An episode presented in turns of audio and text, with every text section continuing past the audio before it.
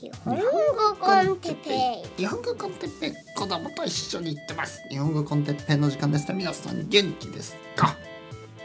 今日はポッドキャストのための部屋について。はいはい皆さんこんにちは。日本語コンテッペイの時間ですね。元気ですか？えー、午後ですね、えー、天気は悪くない。あの良くなりましたね。はいさっきちょっと曇りだったのが晴れてきました。天気がいいですね。あの暑いですけどまあしょうがない。夏ですからねもう。はい。えー、っとですね前回あのはいはいすいません。ちょっとノイズがしましたね。今一回ストップしました。これを本当に今日は話したかった。はい。前回ねや今奥さんがちょっと入ってきた。あの あの僕の部屋のこの今ベッドルームでポッドキャストを撮ってますけどまあそこからの洗濯物をあのまあ取り出したり入れたりまあいろいろしなくてはいけないのでまあ奥さんが入ってくることがあるでしょうね。しょうがないしょうがない。えー、っとですね、えー、前回あのその家の話前々回とか家の話をしましたよね。で僕の家をちょっと見せて、えー、僕はそんなに大きい家は必要ないんです。まあ、ただ僕が欲しいのはその冬寒くなさす寒すぎないことと、えー、夏暑すぎないことです。まあでもそれもなんとか大丈夫ですみたいな話をしましたよね。でもあのこのポッドキャストですねこれちょっとやっぱり気になりますよね。ポッドキャストのこの環境がね。えー、まあ鳥の声が今聞こえるでしょ、まあ、こういうのも悪くないんですけど悪くないですよね。自然で、えー、たくさんのポッドキャストはなんか多分もっといいあの状況で作られてますよね、えー、なんかスタジオみたいな部屋があるんでしょ。うだからほとんどノイズがないですよね。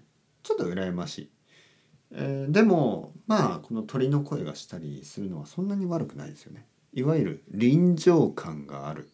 臨場感というのはなんか自然な感じ。なんかこう皆さんも僕の部屋の中にいるみたいなね。そういう感じ。悪くないんですよそれは。あのとはいえねやっぱりちょっと問題もある。さっき言ったようにちょっと奥さんがこの部屋に入ってこなくてはいけないことも多いし。あとあの飛行機の音ねこれうるさすぎてですね最近。何が起こっているんでしょうか。飛行機が多い。えー、あとあの車も結構うるさいですね。たまに車が通る時にブーそしてあの近所の人ね。近所の人。あの後ろの家のちょっと音楽がうるさい人。あの夜になるとやっぱりちょっとポッドキャストを撮りにくい状態があるんですよね。はい。状況、状況の方がいいですかね。状況があります。だから、それはちょっと困る。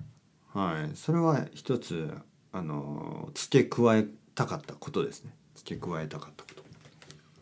えー、僕がどういう家に住みたいかというと、やっぱりあの、ポッドキャストが、あの、24時間、いつでも取れる。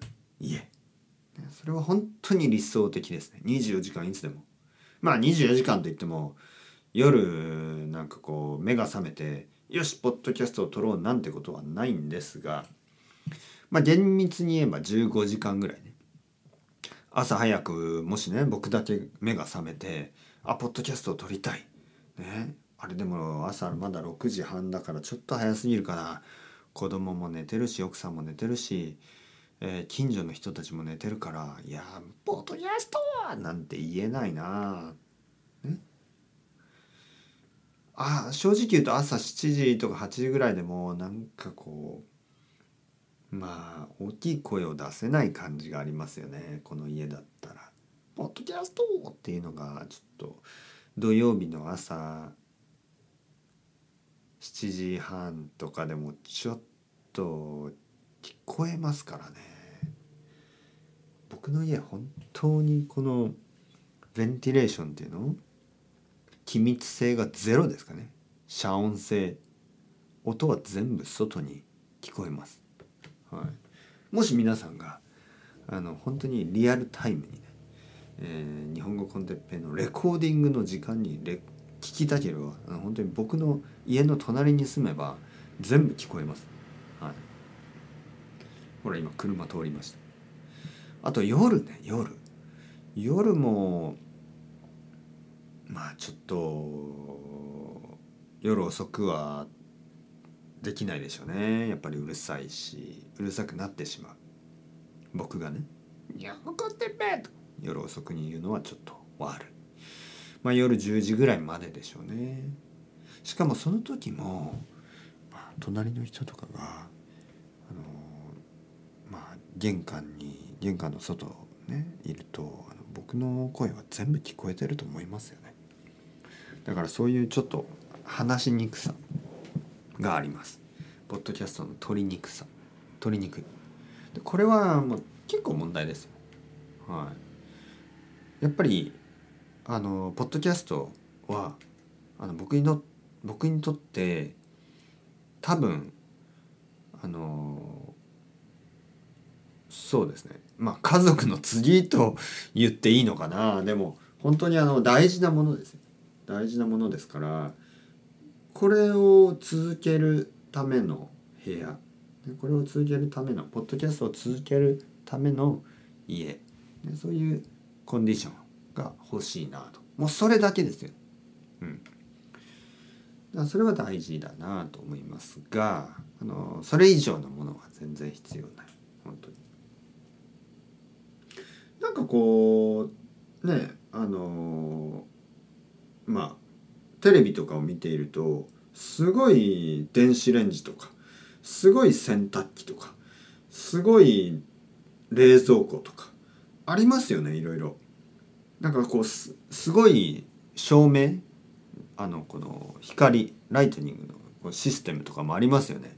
あのあの携帯電話で全部コントロールできる、ね、スマートフォンで全部コントロールできるものとか、まあ、そういうようなものをあの持ってる人はあの自由ですが僕は別にいらないんですよね。僕にとってはそんなにあの重要じゃないんですけどやっぱりポッドキャストルームっていうのはねかなり大事ですね。はい。まあいつかねあの頑張ってえそういう部屋に住めるように、なりたいと思いますね。やっぱりその必要なものは欲しいですよね。はい。必要なものは欲しい。うん。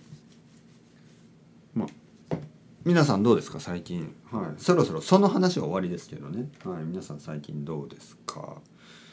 僕はねあの今日朝ちょっとあの大きい朝ごはんを食べましたね。はい。えー、シズラーって知ってますか？シズラー。アメリカのレストランですね。シズラ。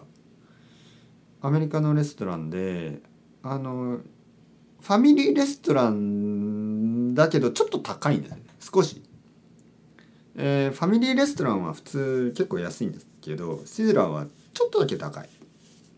まあちょっとだけというか結構高いと思いますね。ちゃんと注文すると結構高くなってしまう。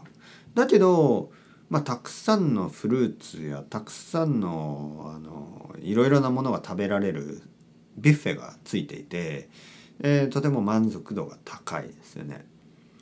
でまあ最近ちょっと奥さんとゆっくり話す時間とかもなかったんで朝ごはんをねあのシズラーで食べてきました。はい。面白かったですね。あのまあ家の結構近所にありますけど、えーそこはホテルがあってあのホテルのまあシズラでいつもホテルの近くにありますよね。でそこでえーっとほとんど人はいなかった。はい、まあ、ちょっと高いかな。やっぱり朝ごはんにしては少し高いですからね、えー2,000円ぐらいしますからちょっと高いと思います。まあ僕にとってももちろん高いけどまあ2,000円でまあ昼ご飯とか2,000円で晩ご飯なんてね本当にまあそんなにゆっくりできないですけどまあ朝ごはんしかも平日ですからね。平日の朝ごはんゆっくりできますよね。2時間ぐらいいたかな？2時間ぐらいあのいろいろな話をしながらそこに座ってましたけどまあコーヒー飲んだり紅茶飲んだりハーブティー飲んだり。なんかそういうのたくさん飲みました。フルーツもたくさん食べてサラダとかあのチーズトースト。有名なチーズトースト。ちょっとそんなにたくさん食べられない。チーズトーストは僕は一つで十分です。あとベーコンとかねあのパンケーキとか。いろいろです。やっぱり食べ物は大事ですけど食べ物だけじゃなくてやっぱり時間ですよね。ゆっくりあの奥さんと2人だけでねあのゆっくりいろいろないろいろな話ができるっていうのがねあのよかったですよ。本当に。はい。いい一日のスタートだったような気がします。はい。そして今まあ昼過ぎあの悪くないです本当に。普通の日。でこういう日はあんまりこう話すことがないですね。はい。なんかこういつもこううん。やっぱり話すモチベーションっていうのが少しなんか「うんおかしいだろこれ」とか「なんか変なんじゃないの？なんだよこれ」みたいな少しこう少しイライラしている時にモチベーションが上がりますよね。